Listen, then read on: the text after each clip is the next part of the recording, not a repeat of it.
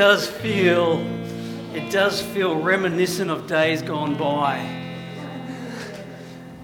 There's too many gaps in the room between the chairs, and we're still separated because we need to be.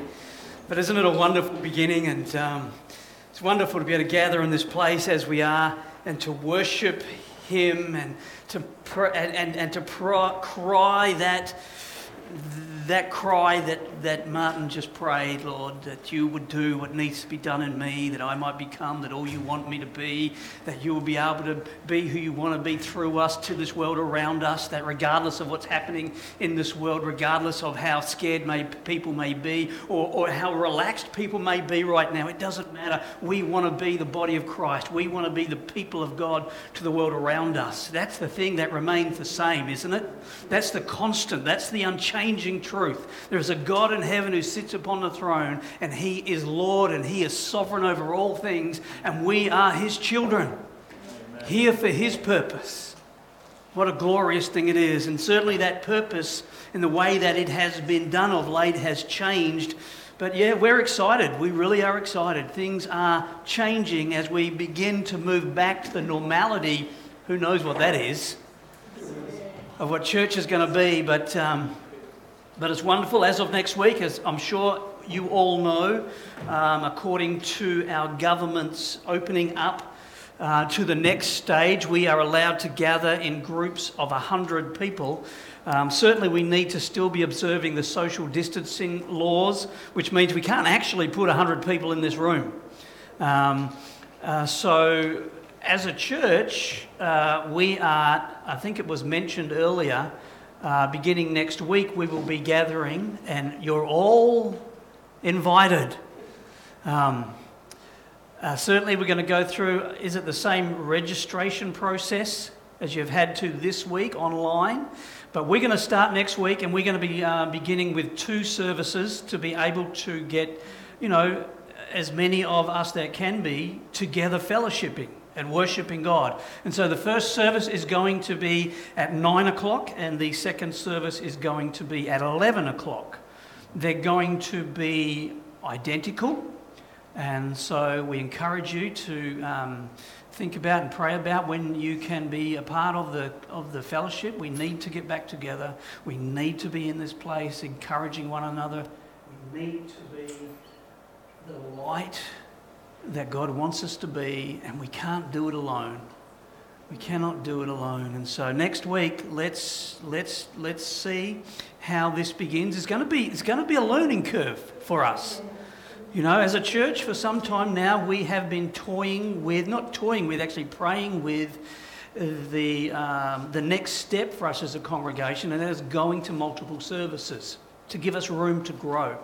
And of course, now through these new regulations, that in a sense has been forced upon us. And so, and so we're excited about it as it prepares us for the future as a congregation. It prepares us um, for uh, the, the new growth that we believe God's going to bring us as we as a church have set ourselves apart. Uh, to seek Him and to grow in Him, to be made alive by Him, and to be that light in this world. And that means and that means opportunities for ministry and service are just going to grow.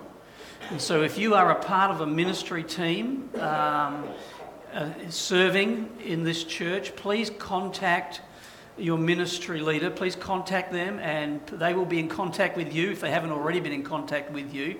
But obviously, there are going to be more opportunities to serve. And so, we encourage you to, um, to be praying about, um, about where God would have you because we're all called to be ministers. We're all called to be servants in this place. And, and you, you know, you may, be, you may be sitting there or have been sitting there for some time just wondering where it is God would have me ministering and serving in the body of Christ. Well, let me just tell you, the opportunity's just doubled. And um, so pray about that and let's see what, what um, God will do in us and through us. Um, what else do I need to let you know regarding the restrictions easing? Um, again, social distancing, so on. I will have just for us here this morning. Um, we, the coffee, tea um, facilities are certainly here, but we can't make them ourselves. And so that is something that we are, that's going to be another ministry that's developing as um, we have somebody um, serving you with that part of, uh, that part of our worship. Um, uh, the, the greeting ministry, again, the cafe ministry, so many opportunities, and certainly the children's ministry uh, are things that are going to be expanding as the church uh, uh, ministers the way that we've been required to minister now. Are you excited? Yes. I really am. I, I really, really am. So, um,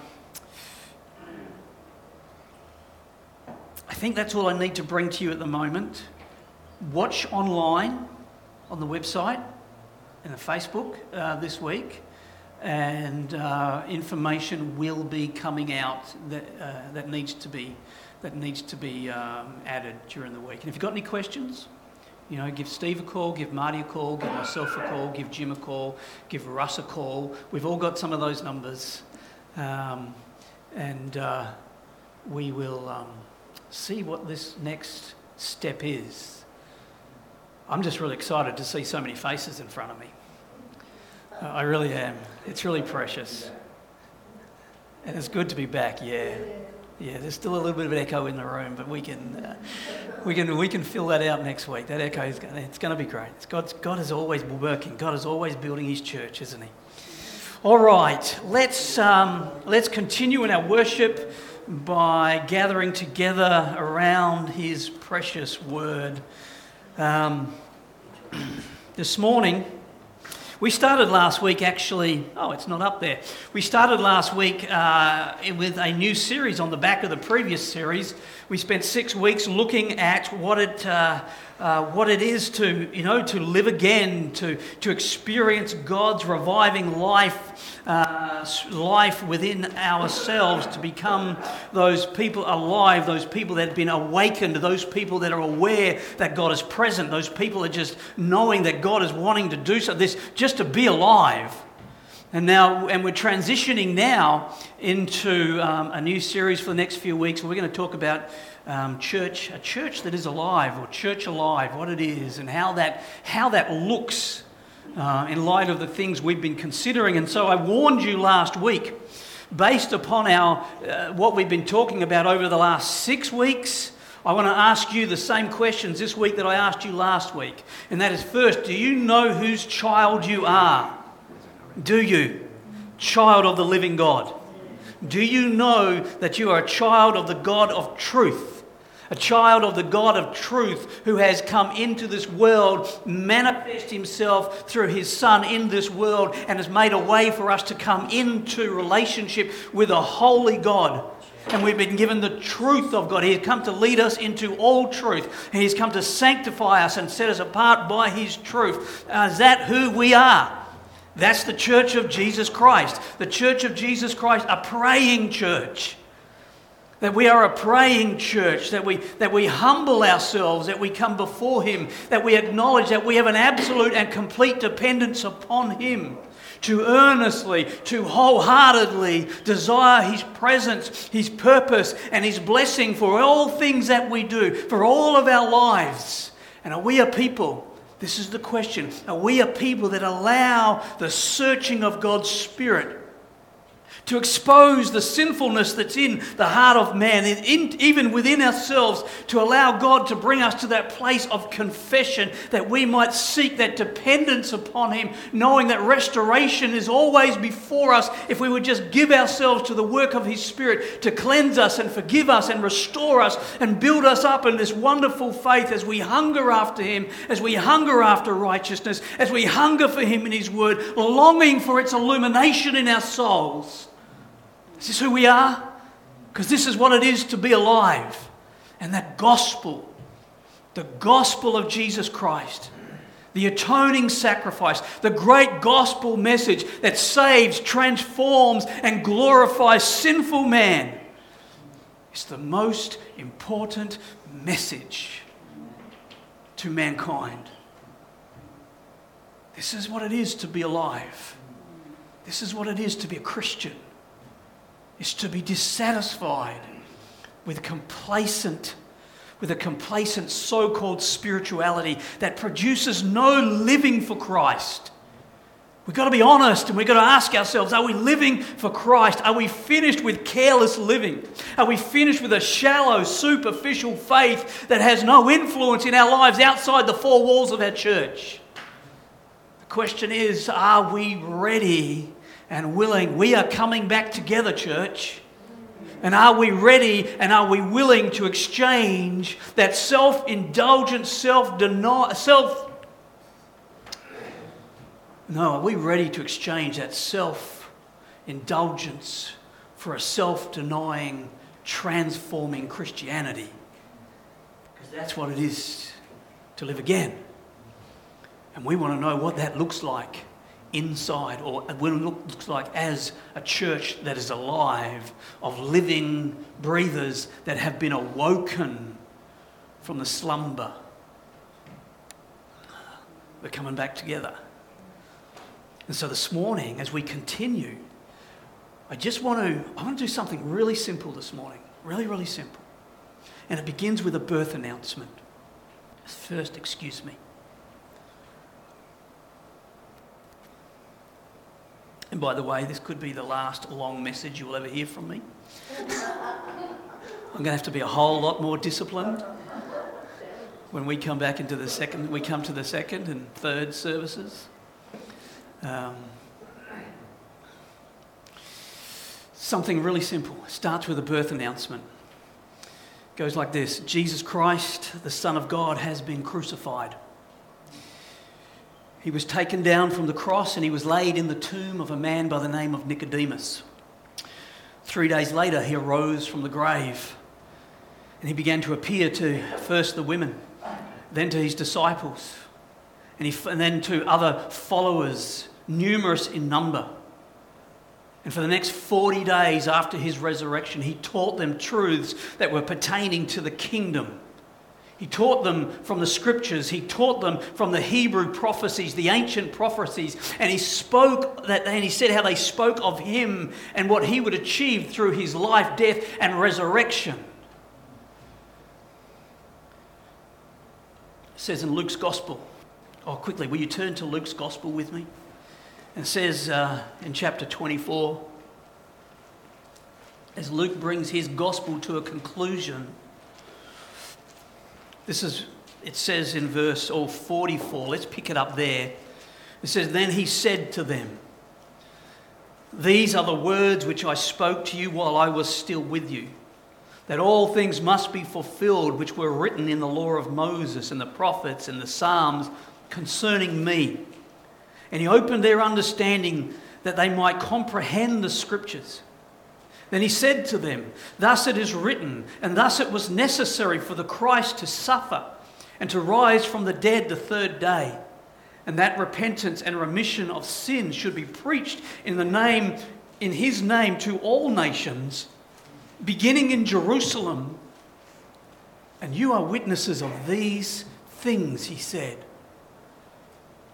Yes, he opened up their eyes to understanding of those ancient prophecies that spoke about who he really was and what he would achieve. They weren't absolutely sure about everything at that stage, but they were absolutely sure about one thing.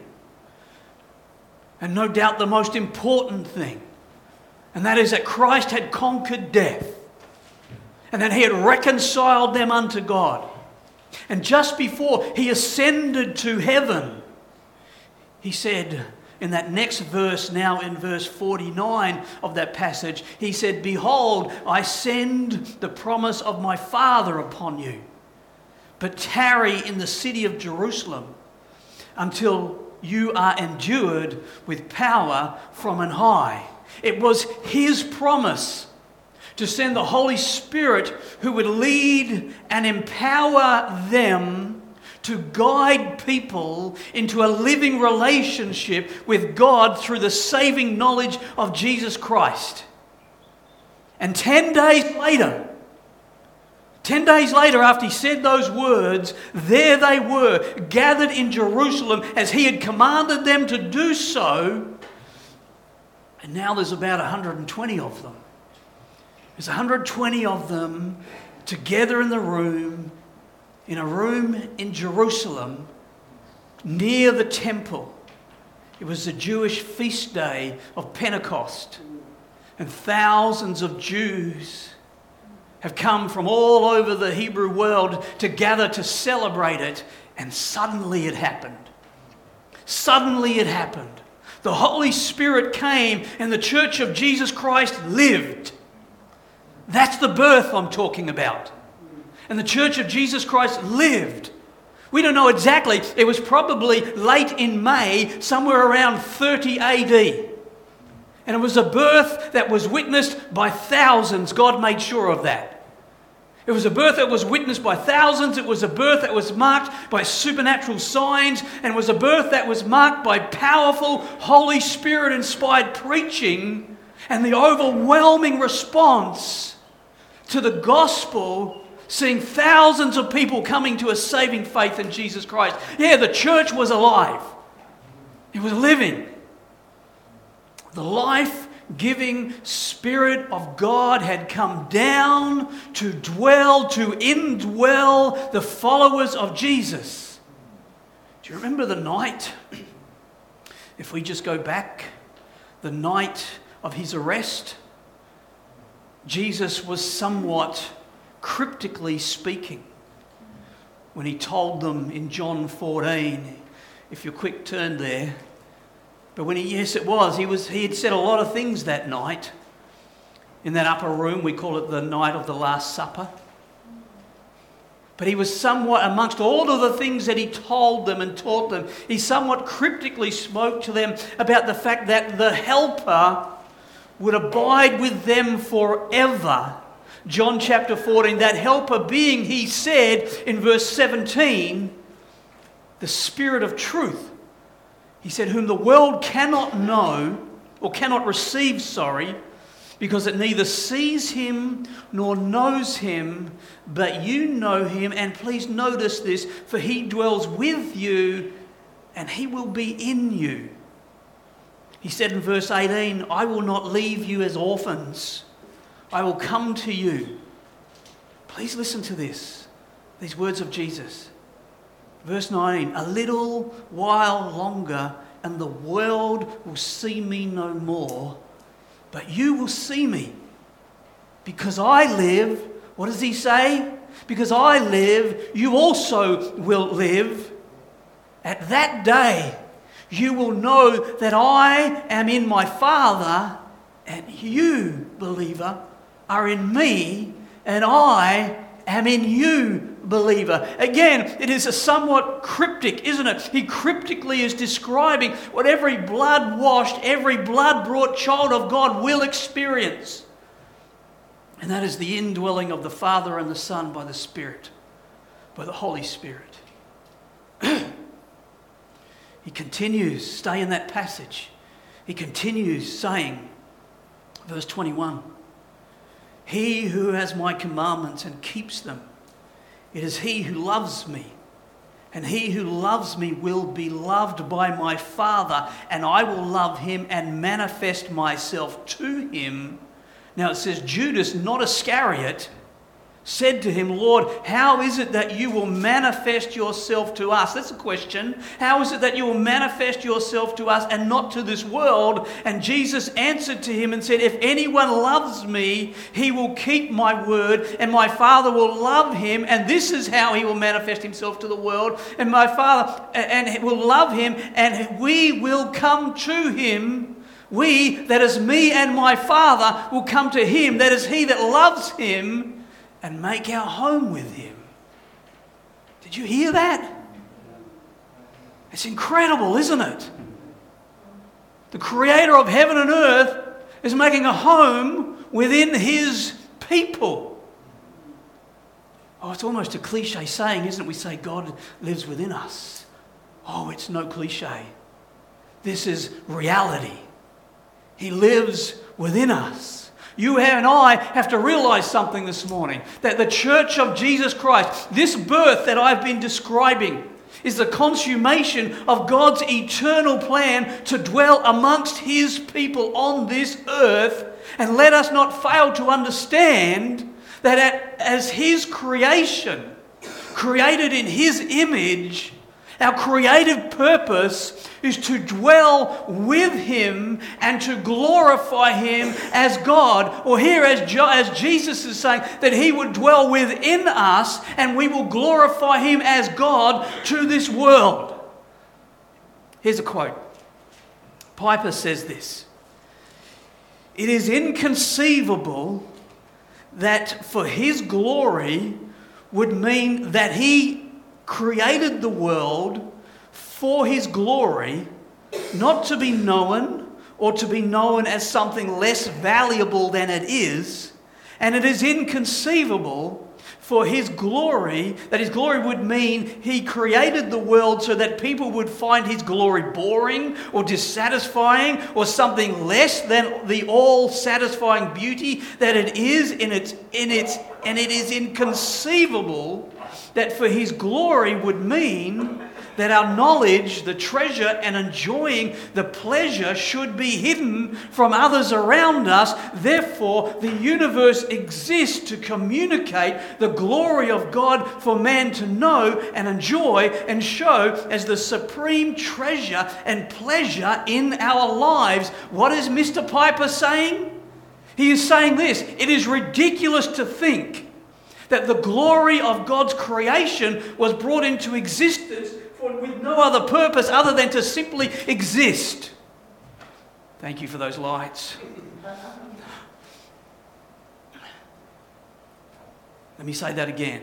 He was saying, and I believe rightly so, it is ridiculous to think that the glory of creation was brought into existence for no other purpose than to simply exist or to be overlooked or to be dismissed or to be replaced with some other thought process or some other thinking. No, we see clearly expressed in the pages of Scripture that we are created to know God, to be with God, but also to worship God, to extol His glory.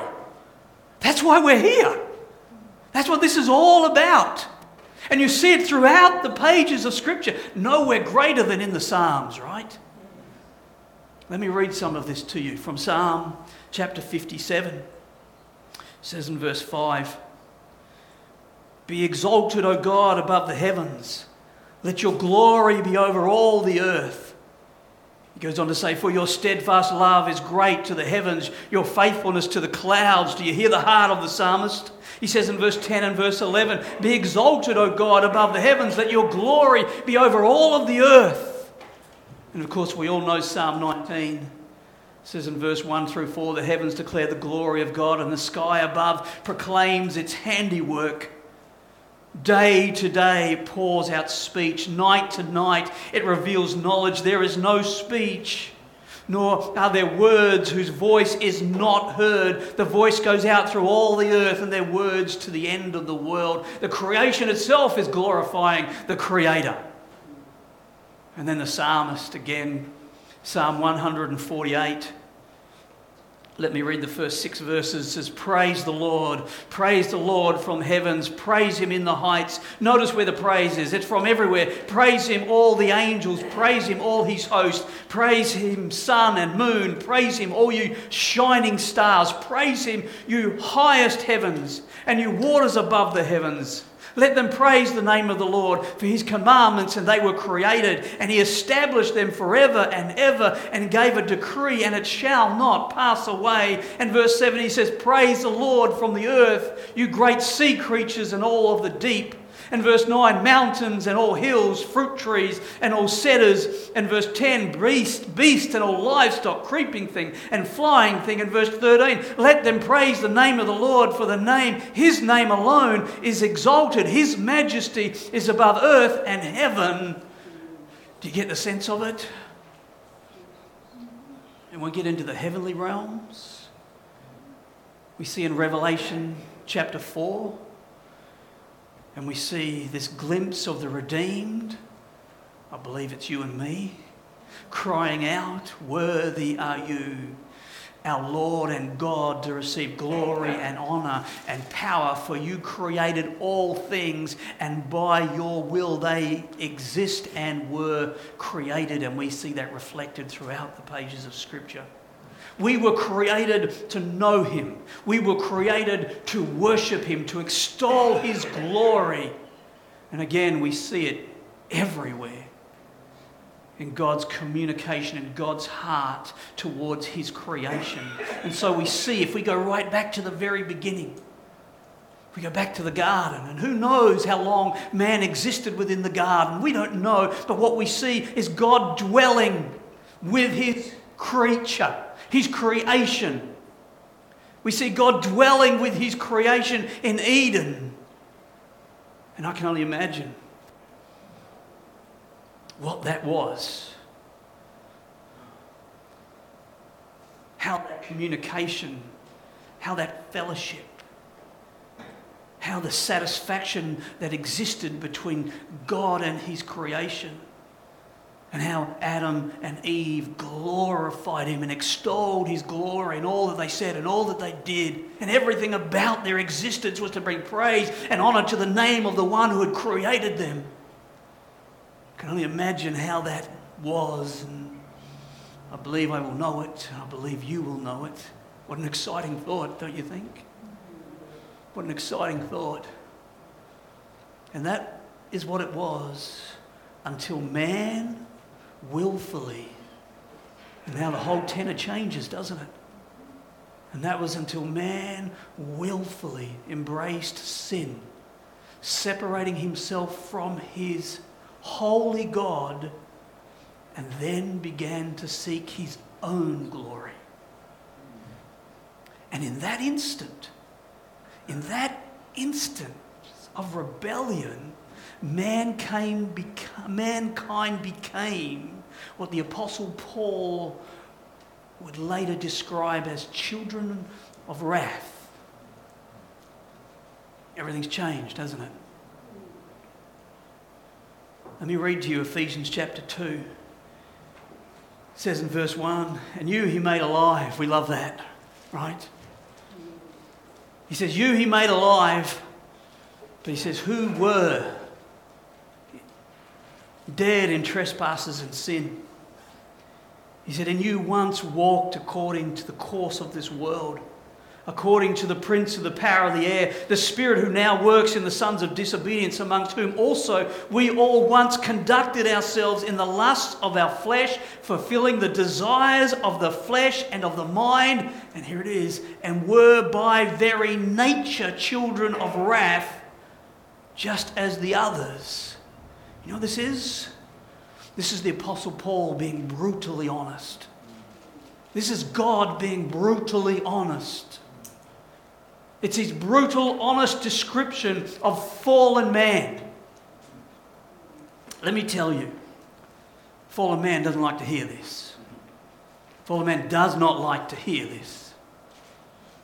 This is not saying if fallen man will do bad things, then God's wrath will come upon him.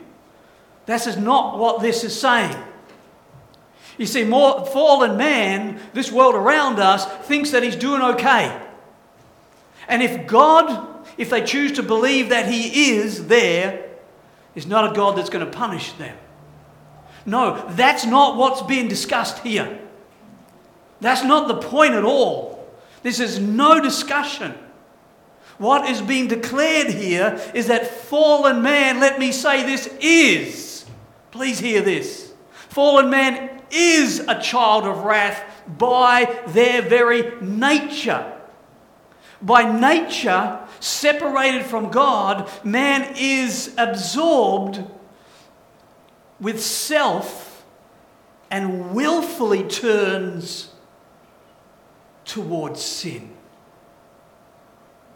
And what I mean is this by nature, separated from God, man is trying to be his own God. He's doing life his own way. He's seeking his own glory apart from his creative purpose. seeking his own glory. By nature separated from God, man is under the wrath of God. John the Baptist, in John chapter 3, one of the most precious passages in the Bible, records these words in the last verses. He says, The Father loves the Son. This is John 3:35. He says, "The Father loves the Son and has given all things into his hands." He says, "He who believes the Son has everlasting life, and he who does not believe the Son shall not see life. What? But the wrath of God abides upon him. Again, fallen man reasons out, well, that's not how I think about God. Again, fallen man reasons out there is other ways to think about life. And fallen man reasons and reasons. No, again, there is no reasoning here. It's not saying if you reject Jesus Christ, God's wrath will come upon you. It's saying if you reject Jesus Christ, you need to know that God's rest is all God's wrath is already resting on you. It's already abiding upon you. It's already there. But fallen man doesn't know it, but they are children of wrath. Because the wrath of God is fallen, is resting upon them. Look, our world out there is a bit like this. Our world out there is, is there's the okay, there's the good, there's the bad, and there's the terrible, right?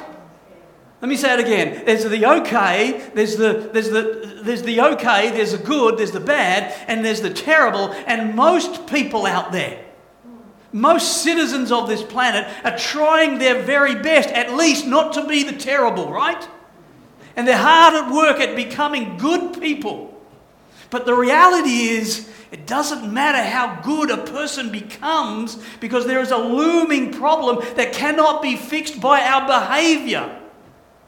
Every one of us is born already ruined, cold, stone cold dead as we stepped out of the womb. It was written. Born children of wrath with a fallen nature. It happened in the garden when our federal head Adam chose to sin. And everyone born of Adam received what Adam, only what Adam had to give, a nature under wrath and if nothing changes, every man is born with a destiny separated from God. Now, please, I want you to stay with me. I'm taking my time here this morning with this very simple truth, but I want you to stay with me because understanding this is what makes God so gloriously wonderful. You know that? Understanding this, or understanding that mankind is under the wrath of God, destined for hell, is what enables us to fulfill our creative purpose to dwell with Him and glorify Him as God. Now you think, Chris, that makes no sense. That makes no sense. Oh, yeah, it does. Oh, yes, it really does. Because you see, the moment mankind fell, in that instant, when the creation became children of wrath, God immediately began to speak about his intention to redeem us from our fallenness back into a right or a righteous relationship with him. And please understand me, it was his intention or the intention of God that he had determined in eternity past, even before man was created. Please understand this something God always knew that He would have to do for us. And this is where our understanding of the wrath of God becomes a truly glorious thing. Not the wrath in and of itself, but the reality of the wrath and what it does within the heart of God, and what it always did within the heart of God, in that God always intended, knowing that He was the only one that could do something about it. Forget about the okay, the good, the bad, or the terrible. There is no one born into this world other than Jesus Christ Himself who could do something about it. No one. It is something that God Himself always knew that He Himself would have to do for you. You hear that? It was something that God Himself always knew that He Himself would have to do for you. Let me give you a picture. Children of Israel, God's chosen people, the Hebrew people that God had set apart. They had lived with the promise of God and the hope of God since God made covenant with Abraham. God called Abraham out and, and, and speaking into his heart, and, and how God spoke and revealed himself again it is not known unto us, but God spoke to this great man of Abraham, called him out of a land of pagan worship, Ur of the Chaldees, and spoke to him and said, I am going to make you a great nation. And from that great nation, the entire world is going to be blessed. Ultimately, that God's deliverer is going to come through this nation. And that nation was born through the 12 sons of Abraham's grandson, Jacob. We know the story. I'm skipping right along. They had been in Egypt for generations. They had been growing. They went into Egypt as 72 people. And now they've been in there for generations. Yes, as slaves, but in there for generations. But now there's millions of them. Now there's millions of them. The nation has grown, and the day came when God raised up a man called Moses. We know the story, we've seen the movie, hopefully, we've read his book. Because the movie doesn't get it right. A man named Moses would lead them out of Egypt through the Red Sea and brought them to a mountain, a mountain called Sinai. What an awesome thing this is. You can read about it in Exodus chapter 19 and on from there. They came, can you see this nation?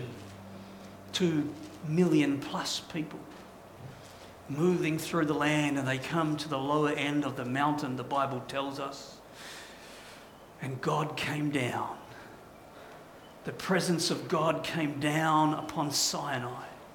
It says there that Sinai was completely covered with smoke because the Lord had descended on it in fire. I want you to try and imagine this. It descended on it in fire, and its smoke went up like a smoke of a great furnace, and the whole mountain shook greatly. Everything was burning, everything was on fire. It was, it was encased in this dark, dark cloud, and everything shook. Everything shook. Shook. But then the voice of God came from the presence of that choking, of that sh- the choke in it. No. The presence, the voice of God spoke, summoning Moses into the mountain, but summoning Moses into the mountain with a warning. And the warning was people must not approach. They cannot come into his presence, lest they perish, it says. You know what it says? It says, and the people said yes, and they kept their distance. But Moses drew near. Can you see this man? And it says, Moses, it says, Moses drew near the thick darkness where God was. Oh my. We know the story, don't we? Moses, in some supernatural way, shielded from the very glory of God, was able to enter into that mountain and receive God's law from his people. But still, still, the very awesomeness of the unapproachable presence of God was manifest. And the Bible describes those people who couldn't come near them as a stiff necked, sinful people who could not approach. And the question remained this was a holy God who had come down.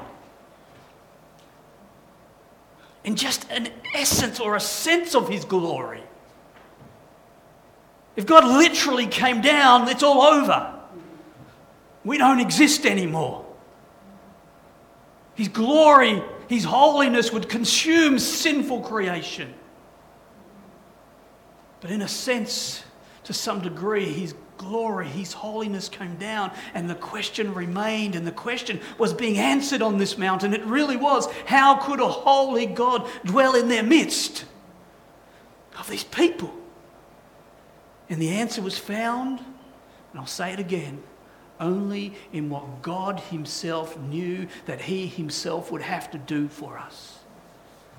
And so in that mountain, God gave His law. And in that law, He gave instructions that related to His holiness, to His holy nature. And He said to mankind, as long as you obey this, as long as you can do this, as long as you can be holy, even as I am holy. But God knew that man was sinful. God knew that man had a sinful nature. That's why they were stiff necked and sinful, like every one of us in this world, born into this world. He knew that. And so the first thing he did was he brings his law, but recognizing that man is sinful and man has a fallen nature, he then recognizing they cannot keep that law, and so then he gives us a sacrificial system. He gave them a sacrificial system whereby man might be able to offer sacrifice to atone for their sin in the sense of just covering their sin, but connected with that sacrificial system, there are all sorts of boundaries. You can only come this close and the priesthood was established. And the presence of God dwelt in the very heart of that nation. And in the temple was the Holy of Holies, the most holy place, where the Shekinah glory of God's presence was there.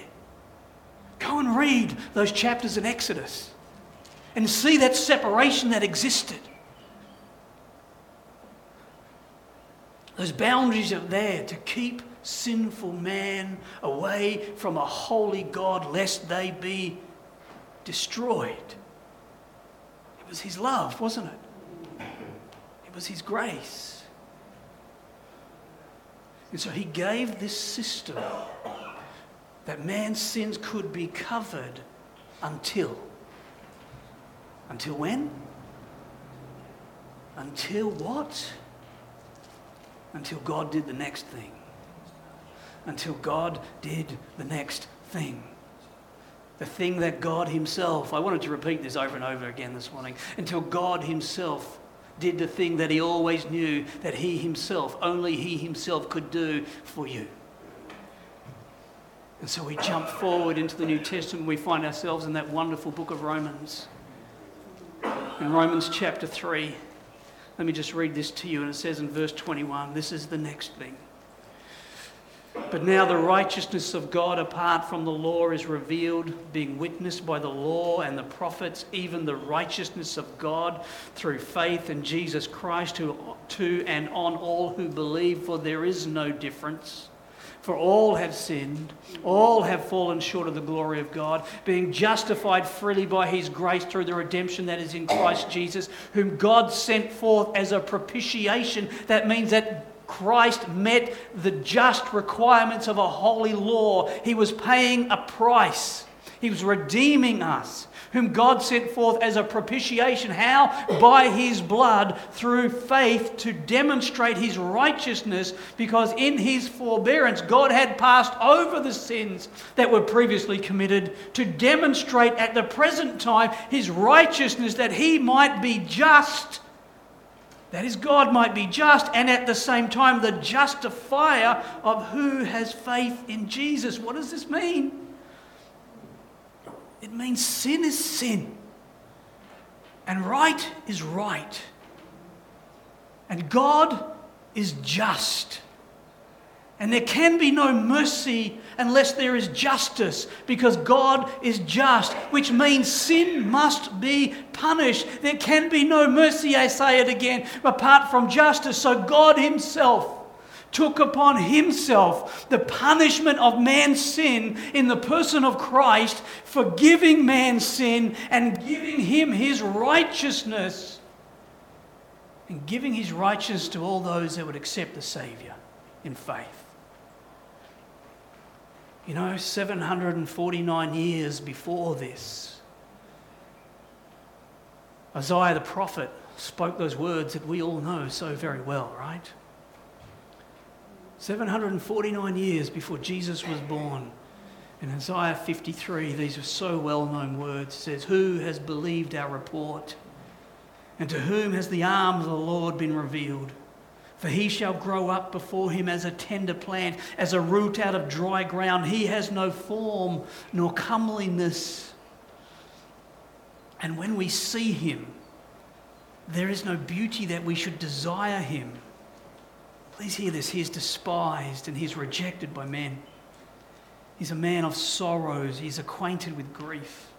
And we hid, as it were, our faces from him. He was despised, and we did not esteem him. Surely he has borne our griefs and carried our sorrows. Yet we esteemed him stricken, smitten by God, and afflicted. But he was wounded for our transgressions, he was bruised for our iniquities.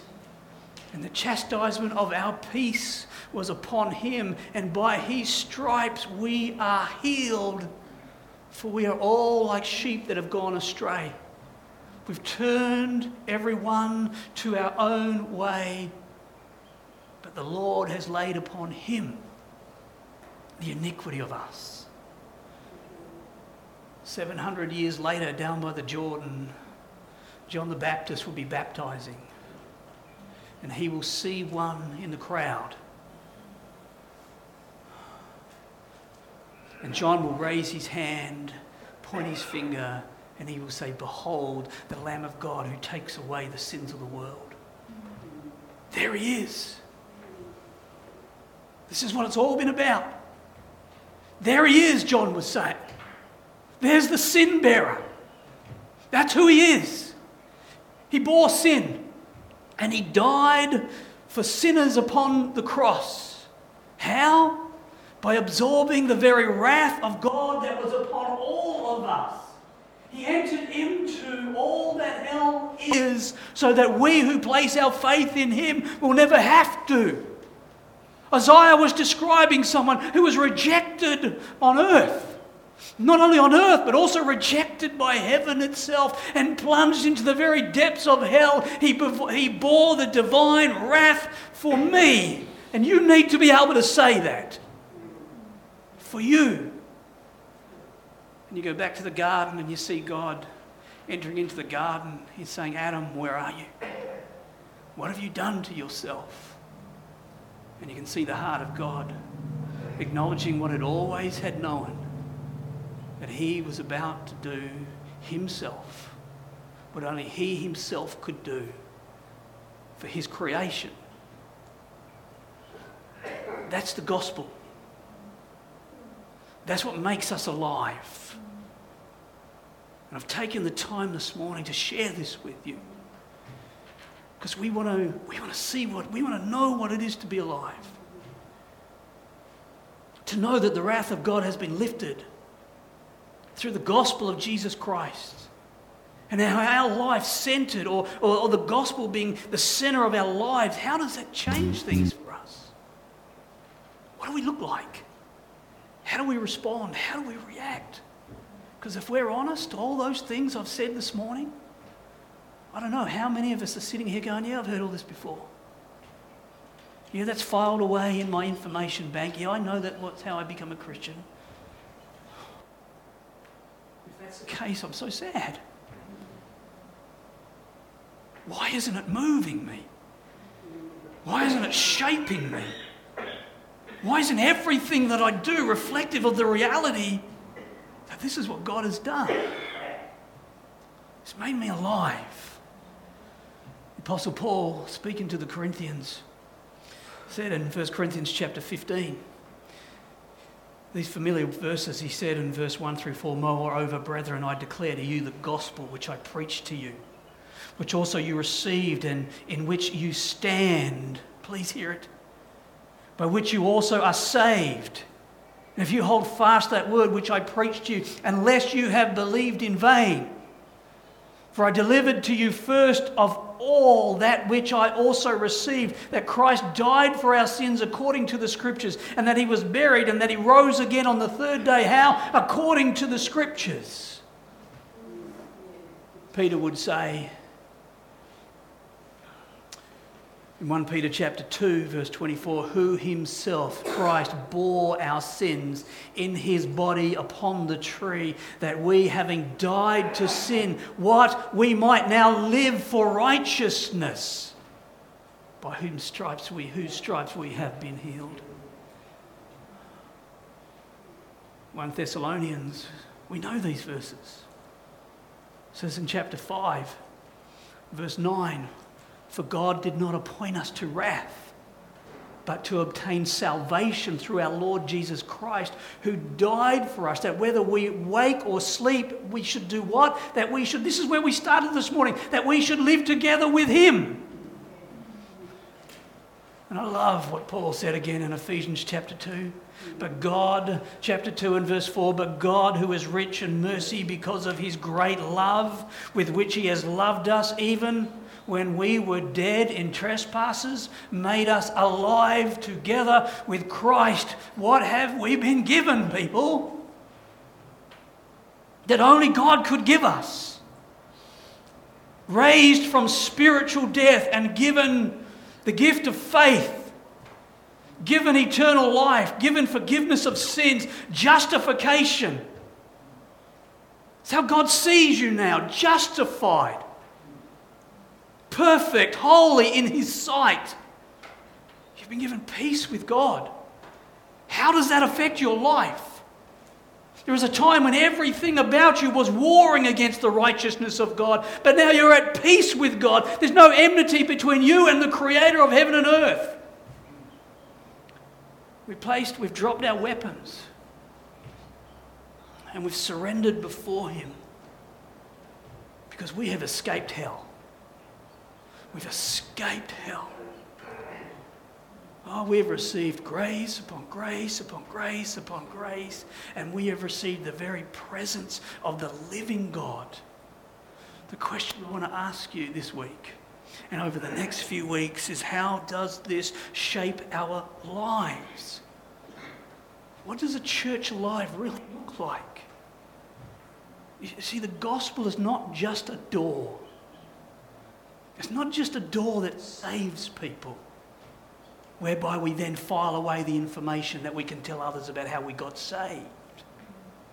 It's not just a door that saves people. See, so often people treat their, our faith like this, and that we then we get saved. The gospel, we come to with forgiveness, and we ask the Lord to forgive us, and we enter in, and then we go and seek to build our spirituality on other things. And I tell you what, the church is just full of other things that have nothing to do with the gospel of Jesus Christ. No, the gospel is the door that opens us up to an ever deepening understanding of God's holiness. Of God's holiness and what it is to live in light of that holiness, while at the very same time exposing the depth of my own sinfulness and the ever deeper need, the deepening need of sanctification. It just grows and it just grows and it just grows. And the cross of Jesus Christ looms larger and larger in our eyes and our mind and our heart. And we're never far from it because everything, everything proceeds from what God said he himself and only himself could do for us. And so we never leave it. We hang on to it. It's a very, very source of our lives. What does that look like? How does that shape us? How does it shape us? Where did we start?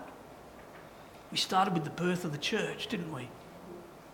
2 Corinthians chapter 13 says, Do you not know yourselves that Jesus Christ is in you? That the eternal God is in you?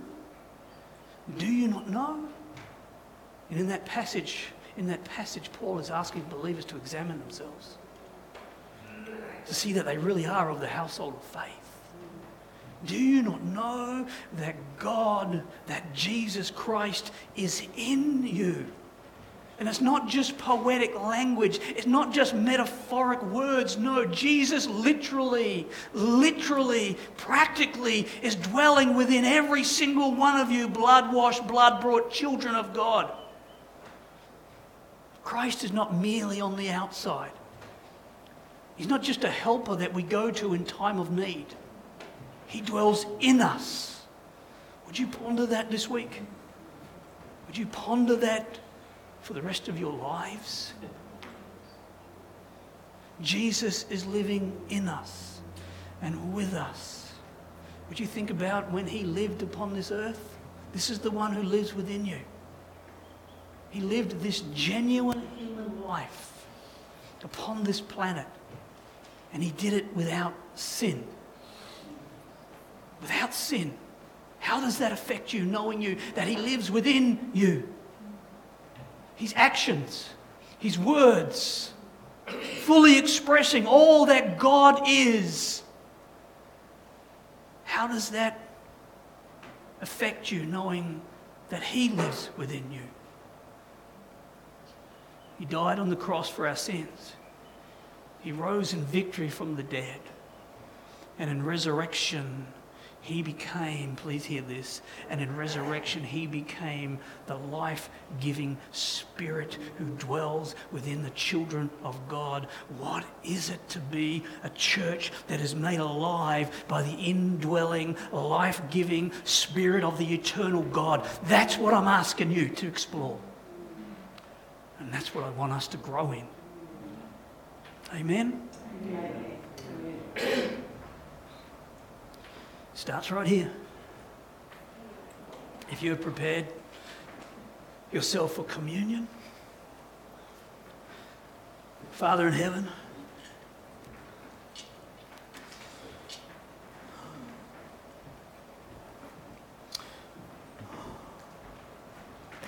Oh Lord in heaven, who am I without you? Who are we without you?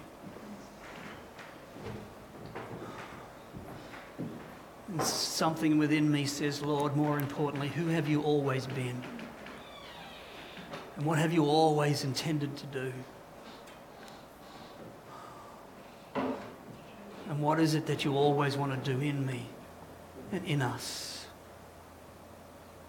Thank you that you've given us life eternal. Thank you that you've made us your dwelling place, that you've given us purpose and destiny and that you have made it not just so, but you've made it possible, Lord. Your body lifted up to draw all men unto yourself.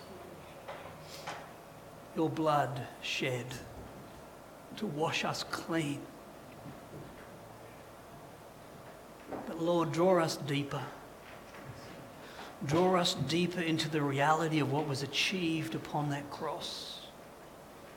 Lord God, as you yourself experience what we deserve and the horror of it, that we would be set free from it, that we would be delivered from the consequences of death and born again unto eternal life. Help us to start living that life right now, Lord Jesus. Make us alive, Lord God. Make us the church that shines forth the life of God to this world. Lord, give us the living testimony of a living God who has made a way, Father, through the shed blood of his Son. In Jesus' name, we thank you for his body. Let's take the bread together.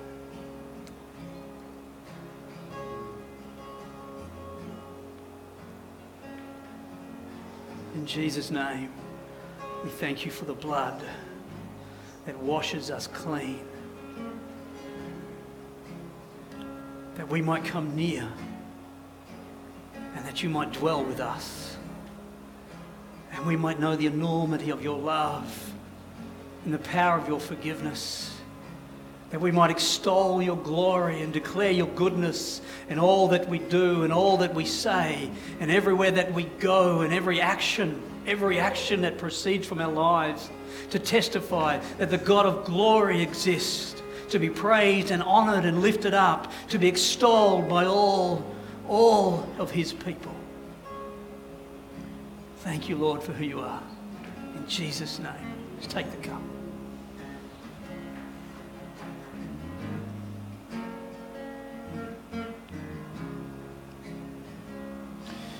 Amen.